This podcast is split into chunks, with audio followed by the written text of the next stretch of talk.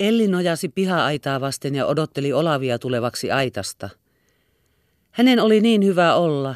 Luonto oli niin raitis, ilmassa oli sunnuntai tuoksua ja lepopäivän rauha oli jo aamusta varhain laskeutunut sekä taloon että maisemaan. Lapset seisoivat aidan raon läpi katsellen sen varjossa lepäävää pikkukarjaa, puhtaina ja pyhäpukuisina, tyttöjen hiukset punottuina pienille tiukoille palmikoille ja pikkupoikain tukka jaettuna huolelliselle jakaukselle. Rengillä, joka istui joutilana tuvan rappusilla, loisti uudet kellonperät verkaliivin päällä. Isäntä luki puoliääneen lehteä pirtin ikkunan alla ja emäntä, joka äsken oli lopettanut lypsynsä, oli muuttanut uudet vaatteet ylleen. Ja kun Elli katsahti ulos maisemaan, ei hän siellä nyt nähnyt ainoatakaan kaskisavua, joita eilen oli kohoillut joka taholta lähellä ja kaukana. Eilisen päivän hiottava lämminkin oli poissa, ja viileä tuulenhenki oli haihduttanut autereen ilmasta. Hän oli herännyt varhain ja käyskennellyt metsässä. Sieltä hän oli kohonnut Koivumäelle ja istunut pitkän aikaa eilisellä paikalla. Oli ollut niin kummallista eilen. Ei hän ollut sellaista koskaan ennen tuntenut. Se oli tullut aivan yhtä odottamatta kuin viime sunnuntaina tuolla kotona. Eilen hän oli koettanut haiduttaa sitä mielestään, olla sitä ajattelematta. Kumpi olisi ollut oikeammin tehty, työntääkö hänet luotaan, vaiko niin kuin oli käynyt? Mutta mitä hän siitä nyt mietti? Eiköhän se häntä vaivannutkaan, ja tottahan Olavi oli käsittänyt hänet oikein. Mutta hän ei ollut eilen näyttänyt oikein tyytyväiseltä. Hän oli ollut niin hajamielinen ja suljettu. Ei hän tainnut olla huvitettu talonväen seurasta eikä täällä viihtyä. Ja hän katseli välistä niin oudosti. Hänen silmissään oli kiilto ja hänen katseissaan ilme, joka Elliä vaivasi ja häiritsi. Niin ei saa olla. Hän ei saa niin ajatella. Se olisi meidän molempain onnettomuus, meidän rakkautemme loppu. Illalla varsinkin oli tuntunut siltä, kuin ei heidän suhteensa olisi ollut niin kirkas ja sekoittamaton kuin ennen. Se oli kuin samennut. Miksi hän oli ollut niin heikko eilen? Ja voisiko syy olla siinä? Mutta tänään sen pitää selvitä entiselleen. Olavi hänet kyllä tulee käsittämään ja ymmärtämään hänen asemansa. Olihan hän puhunut niin paljon heidän suhteensa ihanteellisuudesta, ja tahtoohan hänkin sen pysyttää semmoisena, jommoisena se heidän välillään oli mahdollinen, niin kuin ne kaksi riippuoksaista koivua siellä Tyynelän pellon pientareella. Ehkä hänen arkuutensa eilen illalla oli ollutkin turha, ja hänen pelkonsa hänen oman mielikuvituksensa tuote. Olisi hänen pitänyt heittää hänelle hellempi hyvästi. Kuinka hän olikaan voinut niin käyttäytyä? Mutta hän pyytää sen häneltä anteeksi tänään. Heidän välillään ei saa olla mitään kangertavaa väärinkäsitystä. Ja kaikissa näissä mietteissään kulkien tuli hän taas siihen. Kuinka minä häntä rakastan? Kuinka olen onnellinen? Kuinka nyt on toista kuin viime sunnuntaina? Silloin kuin maan alla, haudassa, ikuisena orjana ja nyt. Elli oli itse taas niin hyvällä mielellä, ettei ensin huomannut Olavin pahaa tuulta, kun tämä tuli aitastaan. Iloisesti hän meni häntä vastaan, ojensi hänelle poimimansa marjatertun ja tarttui hellästi hänen käteensä. Mutta aamiaisen syötyään istuutui Olavi tikapuille, kun Elli istui tuvan rappusille, ja hänen kasvojensa piirteet näyttivät niin jäykiltä ja vierailta. Täytyi saada puhua hänen kanssaan kahden kesken, ja Elli ehdotti, että he menisivät kävelemään. Jos teitä nimittäin haluttaa. Kyllä, minä mielelläni. Mutta kun hän lisäsi, mihin päin sitten menemme, oli hänen äänessään sellainen sointu, ettei Elli voinutkaan aloittaa puhetta siitä, mistä oli aikonut. He kulkivat äänettöminä jonkun aikaa, vaihtoivat sitten jonkun välinpitämättömän sanan ja vaikenivat taas. Elli ehdotti, että he menisivät mäelle, mutta siellä ei keskustelu sujunut sen paremmin. He istuivat vähän aikaa ja katselivat näköalaa, sanoivat siitä sanasen, mutta ilman eilistä innostusta. Tuuli humisi koivun lehvistössä voimakkaasti, ja ilman eilistä salaperäisyyttä tuo eilinen haaveellinen lempeän lämmin maisema näytti nyt niin järkevältä, ja he eivät päässeet lähellekään sitä mielentilaa, joka heidät eilen oli vallannut. Kummallakin olisi ollut jotain sanottavaa sydämellään, mutta he odottivat toisiaan ja laskeutuivat hetken kuluttua taas taloon. Sieltä he eivät voineet irtautua ennen kuin päivällisen syötyään. Emäntä tahtoi välttämättä laittaa sen heille parhaan taitonsa mukaan. Se viipyi ja viipyi. Ellistä näytti, että Olavi yhä enemmän ikävystyi ja kiusaantui, ja siitä hän kiusaantui itsekin. Turhaan hän koitti häntä lepyttää istuutumalla hänen luokseen, keksimällä puheen ainetta. Olavi vastasi kohteliaasti, mutta ilman sitä sydämellisyyttä ja hellyyttä, jolla hän aina ennen oli häntä puhutellut. Hänestä näytti olevan hauskempaa lukea sanomalehtiä, hän tutki ne lävitse, luki ilmoituksetkin. Elli harhaili pirtissä, pihanpääkamarissa, kuunteli hajamielisesti emäntä ja meni lopulta aittaansa, jossa ei voinut estää itkua tulemasta. Miksi tämä nyt on tämmöistä? Näinkö oli päättyvä tämä matka, josta hän oli toivonut niin suurta iloa? Mutta matkalla kotiin se ehkä sentään selviää. Hän toivoi sitä. Mutta sitten hän taas ollaan kotona, tuolla alhaalla, tuolla kaikkien muiden maailmassa, vaan ei hänen ja heidän. Ja oli taas niin kuin olisi kaikki siinä samassa ollut mennyttä. Kun vihdoin oli päästy liikkeelle, tuli emäntä saattamaan ja seurasi heitä melkein puolimatkaan. He kävelivät Ellin kanssa yhdessä ja Olavi kulki heidän edellään välistä niin pitkän matkaa, ettei hän ollut näkyvissäkään. Mutta kun Johanna vihdoinkin oli heistä eronnut ja kääntynyt kotiinsa, ja Olavi ei sittenkään muuttunut ystävällisemmäksi, ei Elli enää voinut sitä kestää. Kuulkaa, eikö istuta vähän, pyysi hän. Istutaan vain. Uuvuttaako teitä? Ei, mutta minä tahtoisin kysyä teiltä jotain. He istuivat tien viereen kaatuneelle puunrungolle ja itku kurkussa puun karnaa irti repien kysyi Elli. Mikä häntä vaivasi? Miksi hän oli niin? Mitä tarkoitatte? Elkää olko noin, pyysi Elli hellästi ja siirtyi häntä lähemmä. Minä oikein pyytämällä pyydän teitä, sanokaa mistä olette minun noin loukkaantunut. Miksi ette enää välitä minusta vähäkään? Enhän minä, mutta te itse olette sekä tänään että eilen ollut niin omituinen, etten tiedä mitä ajatella. Sanokaa, millä lailla olen ollut. Mikä teitä minussa vaivaa? Kai olette ollut niin kuin pitääkin. Ja syy on ehkä vain minussa, etten osaa asettua teidän kannallenne, mutta minä sanon suoraan, etten sitä voi. Mutta miten tahtoisitte, että olisin ollut? Te ette luota minuun ja se minua loukkaa. Etten minä teihin luottaisi. Jos luottaisitte, ette olisi eilen välttänyt minua koko päivän, ettekä eronnut niin kuin erositte illalla. Enhän tiedä itsekään oikein, miksi minä niin olin ja miksi illalla niin kävi. Voihan se teistä näyttää hyvinkin kummalliselta, mutta en minä silloin osannut muuten ja teidän täytyy antaa se minulle anteeksi. Te pelkäsitte minua, sanoi Olavi.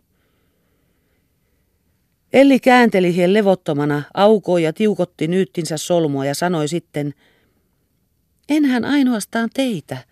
Voihan olla, että pelkäsin itseänikin, meidän kummankin heikkouttamme. Siinäkö oli ollut syy hänen käytöksensä eilen?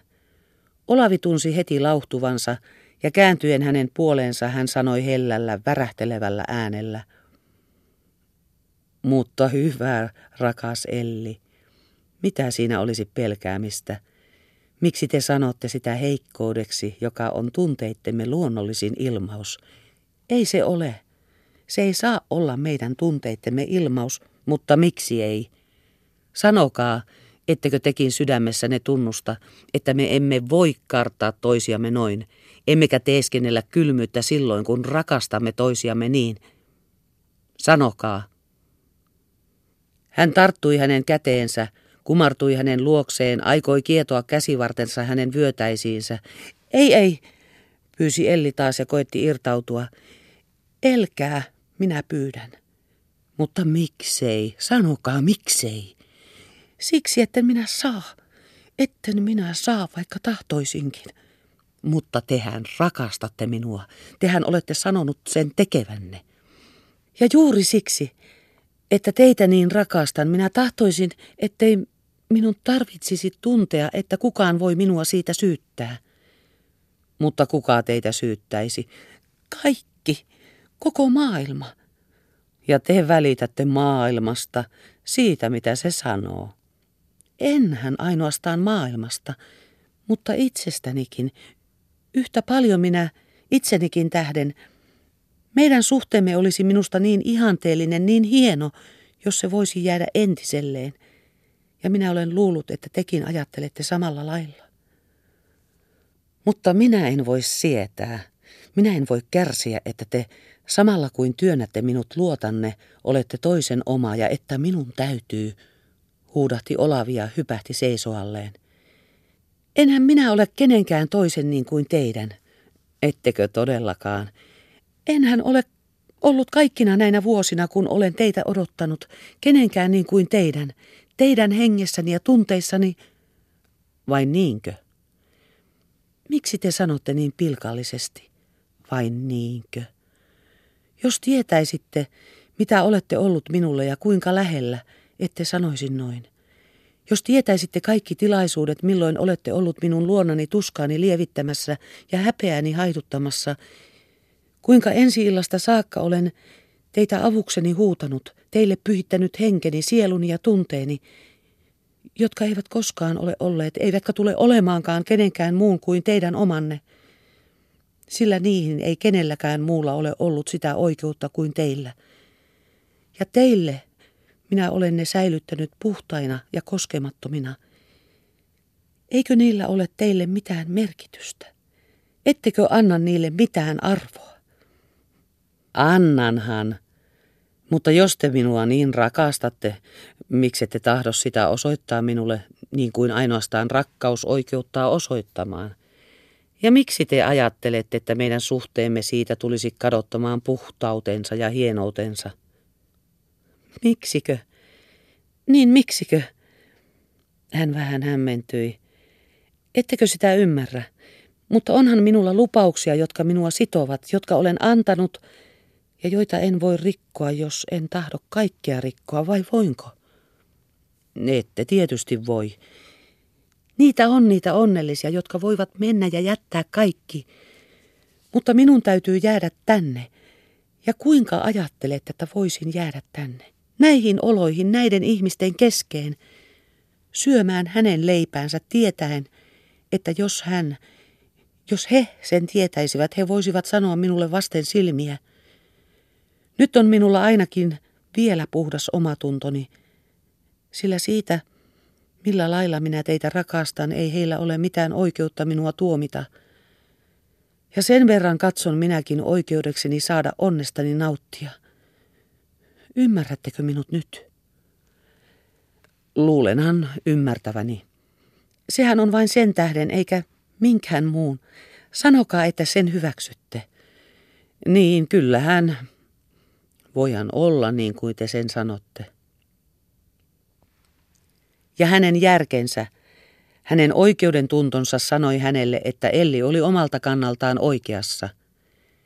Hän ei voinut väittää vastaan, hän käsitti, ettei hän voinut mitään vaatia, sillä hän tiesi, ettei hän voisi mitään tarjota sen sijaan, mitä hän ottaisi. Ja hänen täytyi tunnustaa Ellin vaikuttimet hienommiksi ja puhtaammiksi kuin omansa. Ja koko hänen elämänsä tragedia taas häntä liikutti. Mutta samalla hän käsitti, ettei hän voisi rakastaa häntä niin kuin oli luullut voivansa ja niin kuin Elli tahtoi. Koko hänen olentonsa kuohui. Hän tuskin voi hillitä itseään tempaamasta häntä väkisin luokseen. Vielä uudelleen olisi Olavin tehnyt mieli vakuuttaa häntä, saada hänet uskomaan, että kahdenlaista rakkautta ei voi olla, että Ellin mielipiteet ovat ennakkoluuloja ja hänen ihanteellisuutensa pinnistettyä, että ei voi tehdä sellaista erotusta, että ajatuskin jo on rikos ja että hän jo on ollut miehelleen uskoton. Mutta samalla hän tunsi kuitenkin niiden syittensä voimattomuuden – ne soivat hänen korvissaan viettelijän sanoilta, niin kauan kuin hän ei ollut valmis alistumaan kaikkien niiden seurauksien alle, ja sitä hän taas ei tahtonut.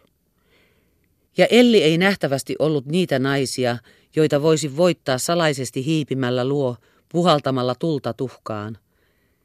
Hän tunsi heikkoutensa ja oli sitä vastaan varuillaan. Ja hän oli puhunut sellaisella sisällisen vakaumuksen innostuksella, se vakaumus oli tulos vuosikausien hiljaisesta työstä oman itsensä kanssa, ettei sitä voisi saada muuttumaan. Tietysti aikaa voittaen, mutta maksaisiko se taas vaivaa sekään? Mennäänkö, sanoi hän ja nousi lähteäkseen. He kulkivat metsätietä, samaa, jota olivat eilen tulleet. Ja kun he eivät pitkään aikaan mitään virkkaneet, oli Ellillä aikaa mietteisiin. Hän näki, ettei hän ollut saanut häntä vakuutetuksi niin kuin olisi tahtonut. Olavi näytti yhäkin tyytymättömältä ja hän vastasi hänen katseeseensa kylmällä epäilevällä silmäyksellä. Ja Elli aavisti hämärästi, mitä hänessä liikkui. Hänen suostumuksensa ei ollut vapaaehtoinen. Hän ei olisi ylläpitänyt entistä suhdetta, jos se olisi ollut hänen vallassaan. Olavi ei rakasta minua samalla lailla kuin minä häntä. Eikö hän tahdo minua ymmärtää vai eikö sellainen olekaan mahdollista? Ovatko minun ihanteeni sitten vain haaveita? Eikö niitä voikaan toteuttaa? Eikö ystävyys voi olla rakkaudessa ylinnä? Hän ei saanut vastausta kysymyksiinsä, eikä hänen tehnyt mieli niistä uudelleen puhua Olaville – hän ei tahtonut kuulla hänen laimeasti myöntävän sitä, mistä hän sydämessään ehkä oli toista mieltä. Oliko hän pettynyt hänen suhteensa? Eikö hän ollutkaan sellainen, joksi hän oli häntä kuvitellut? Ette tietysti voi, oli hän sanonut. Mutta miksen minäkin voisin niin kuin Sigridkin? Se nuori mies, se lääkäri, oli seurannut häntä – mutta Olavi ei ehkä sitä tekisi. Hän ei minua niin paljon rakasta. Mutta ainoastaan siinä tapauksessa voisi se olla mahdollista. Hän ei tahdo, että minä rikkoisin, ja kuitenkin hän tahtoo. Hän tunsi kuin pettymyksen pistoksen rinnassaan. Oli kuin olisi se loisto, joka oli Olavin päätä ympäröinyt, siitä hälvennyt. Mutta sitten nousivat hänen tunteensa noita ajatuksia vastaan. Ei ole niin. Minä en saa ajatella hänestä mitään alhaista. Ja hän olisi jo itse tahtonut olla väärässä, että Olavi vain olisi voinut olla oikeassa.